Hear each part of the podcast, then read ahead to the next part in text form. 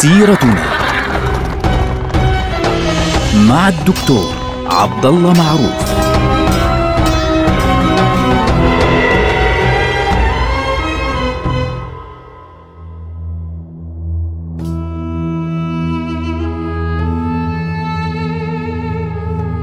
السلام عليكم ورحمة الله وبركاته. سيرتنا سيرة هذه الأمة العظيمة ونحن الآن في عهد السلطان سليمان القانوني.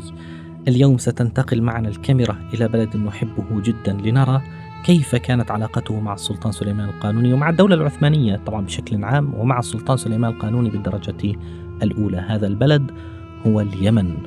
طبعا اليمن فعليا منطقة في غاية الخطورة في غاية الأهمية طبعا أقصد بالخطورة الأهمية هنا اليمن يسيطر على منطقتين مهمتين جدا البحر الأحمر وبحر العرب. بحر العرب طبعا هو مدخل المحيط الهندي والبحر الأحمر هو المدخل اليوم. طبعا هو المدخل البحر, الأبيض المتوسط في ذلك الوقت قديما.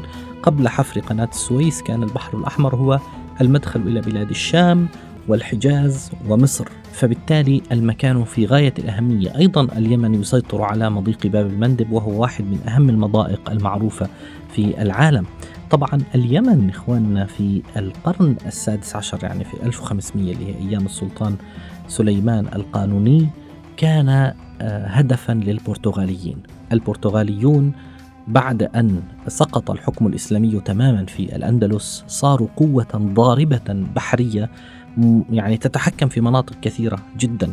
البرتغاليون كانوا يتحركون يحاولون أن يبحثوا عن مناطق الطرق البحرية الجديدة مثل طريق آه، رأس الرجاء الصالح اللي هو اليوم في جنوب إفريقيا وغيرها من الطرق. وبالتالي البرتغاليون كانوا يشكلون خطورة كبيرة جدا وكانوا يسيطرون على مناطق مهمة جدا لأنه كانت دولة بحرية كانت تسيطر على مناطق بحرية مهمة جدا مثل آه، مناطق جنوب اليمن عمان سيطروا على مناطق في إفريقيا سيطروا أيضا وصلوا السيطرة البرتغالية في وقت لاحق إلى مناطق جنوب شرق آسيا. مثل إندونيسيا وغيرها. فالعثمانيون كانت عندهم مشكلة كبيرة اسمها البرتغال. فهذا الكلام لم يكن حديثا على فكرة. يعني منذ ما قبل سقوط الدولة المملوكية كان العثمانيون والمماليك يواجهون معا البرتغاليين في المحيط الهندي. يعني في أيام منذ أيام السلطان بايزيد آه الثاني اللي هو والد السلطان آه سليم الأول كان يواجه الدولة البرتغالية مع الدولة المملوكية لكن نحن نعلم أنه المماليك قضي عليهم تماما آه على يد السلطان آه، سليم أو أو السليم وبالتالي وقع الجهد الكامل في السيطرة على البحار ومواجهة البرتغاليين على كاهل الدولة العثمانية. الآن في هذه المرحلة كان اليمن في وقت يعني يمر في وقت صعب جدا. لماذا؟ لأن البرتغاليين كانوا يهاجمونه بشكل دائم. وفي نفس الوقت في داخله هناك نزاعات مشاكل أعمال سلب أعمال نهب وأيضا تصل المشاكل إلى حضرموت وإلى عمان يعني عند مسقط. كل هذه المنطقة لم تكن فيها سلطة قوية جدا. لماذا؟ لأنه في بداية ال 1500 يعني بداية القرن السادس عشر الميلادي كانت القوة الأساسية للسنة الطاهريين في منطقة جنوب الجزيرة العربية فسيطرت على اليمن أيضا.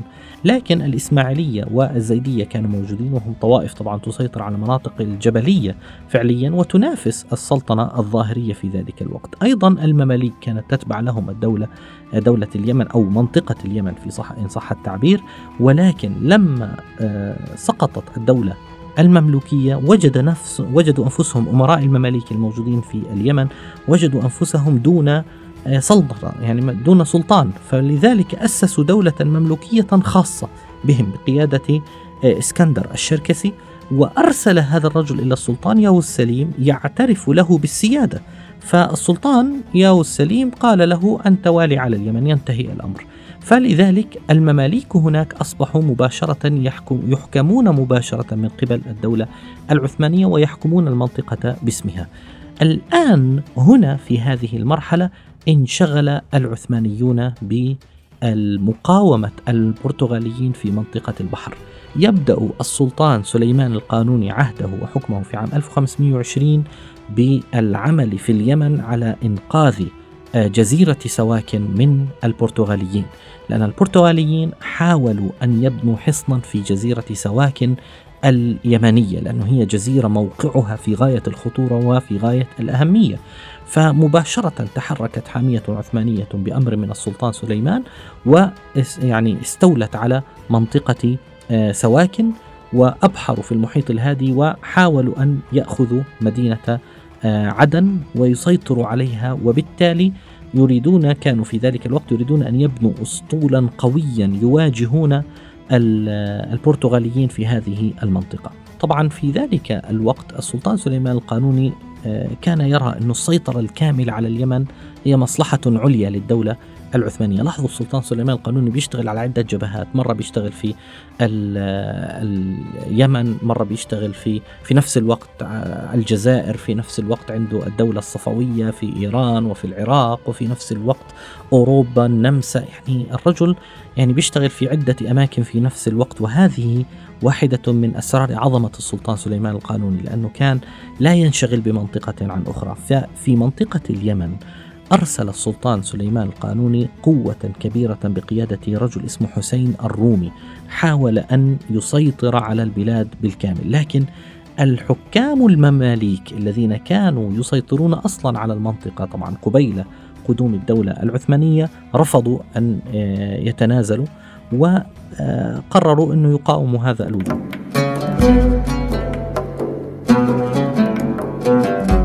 العثمانيون كانوا يريدون أن يكون للعثمانيين وجود دائم مباشر في اليمن لحماية كل هذه المناطق من البرتغاليين. فبالتالي المنطقة ليست سهلة يعني. فالآن في عام 1538 أرسل السلطان سليمان القانوني مرة أخرى حملة بقيادة سليمان باشا الخادم اللي هو والي مصر. قال له الأمور في اليمن يعني متنازع عليها وفيها مشاكل كثيرة جدا. كانت الحملة الأولى لم تنجح في السيطرة على المنطقة بالكامل فسليمان باشا تلقى أوامر من السلطان سليمان بأن يسيطر على اليمن بشكل كامل ليتفرغ بعد ذلك لمواجهة البرتغاليين ويسيطر على منطقة الشرق الأقصى بالفعل. طبعا هذا الرجل كانت يعني قضيته كانت كبيرة جدا. يعني تحركه باتجاه اليمن كان يهدف فعليا منه إلى آه، إبعاد البرتغاليين عن السواحل مش فقط سواحل اليمن وعمان وإنما يعني سواحل الهند أيضا التي كانوا يسيطرون على الطريق إليها. لذلك تحرك آه، سليمان باشا باتجاه اليمن. وبدأ يحاول أن يعالج التفكك في داخل اليمن. طبعا اليمنيين في ذلك الوقت كان عندهم شخصية مهمة ظهرت في ذلك الوقت اللي هو المطهر بن الإمام يحيى شرف الدين. هذا يعني هو زيدي حاول أن يجمع القبائل العربية الموجودة هناك وحاول أن يعني يستخدم السلاح في وجه الدولة العثمانية. الدولة العثمانية طبعا لم يكونوا يريدون أن يقاتلوا. كانت الفكرة أنه يريد سليمان الخادم بأمر من السلطان سليمان القانوني أن يدخل هذه المنطقة يبسط عليها الحماية المباشرة ثم يتفرغ لمواجهة البرتغاليين في باتجاه الهند. فلذلك سليمان باشا استخدم الحيل يتخلص بالحيلة من القوى الموجودة في اليمن واحدة تلو الأخرى وتمكن بالفعل من السيطرة على عدن بعد أن قتل آه، أميرها مرجان ونصب عليها وال عثماني مباشر ثم بعد ذلك سيطر على منطقة حضرموت وسيطر على مسقط في عمان اليوم وبالتالي لأول مرة سيطر العثمانيون على كل الساحل في الجزيرة العربية الذي يسيطر على مدخل المحيط الهندي. فتوجهه طبعا بعد ذلك كان إلى جوجرات يعني وبدأ يتحرك ضد البرتغاليين في البحر باتجاه الهند وهذا الأمر كان مهما جدا طبعا بالنسبة لسليمان باشا الخادم لأنه اليمن كانت طريقا إلى السيطرة على الهند. يعني لاحظوا ارتباط منطقة اليمن وعمان كلها بمنطقة المحيط الهندي المرتبطة بشكل أساسي بمنطقة الهند. والهند في ذلك الوقت كانت اعتداءات البرتغاليين عليها متواصلة.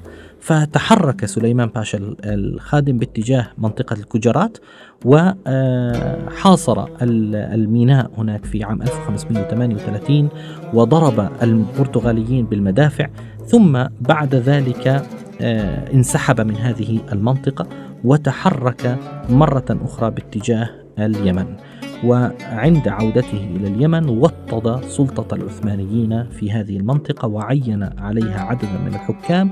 ومن هنا يمكننا أن نقول إن العثمانيين بعد مرحلة الهجوم على الججرات على البرتغاليين في الججرات والعودة من الججرات في الهند إلى اليمن يمكن أن نقول إن سليمان باشا الخادم منذ هذه اللحظة وضع اليمن على سكة الولايات العثمانية الكاملة.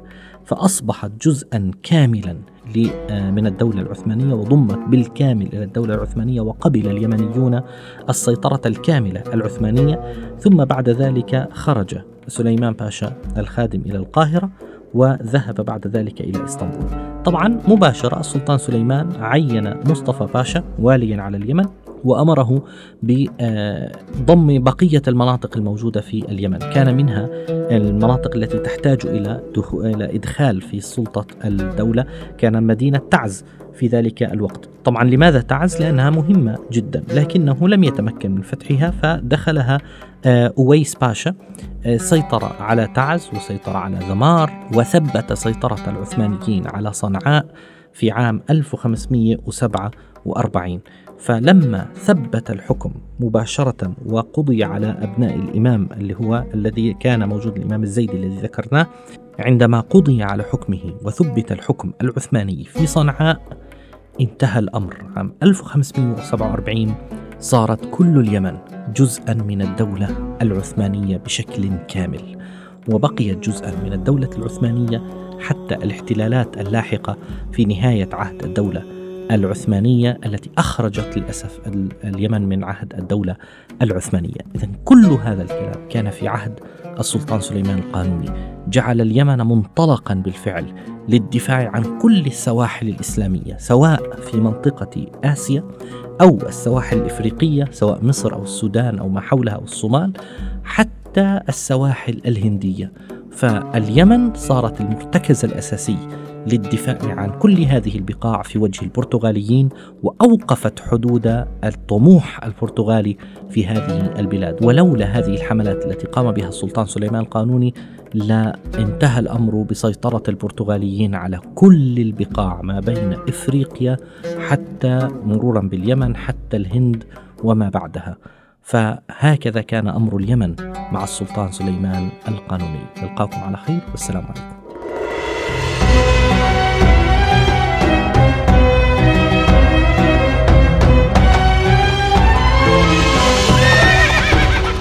سيرتنا مع الدكتور عبد الله معروف.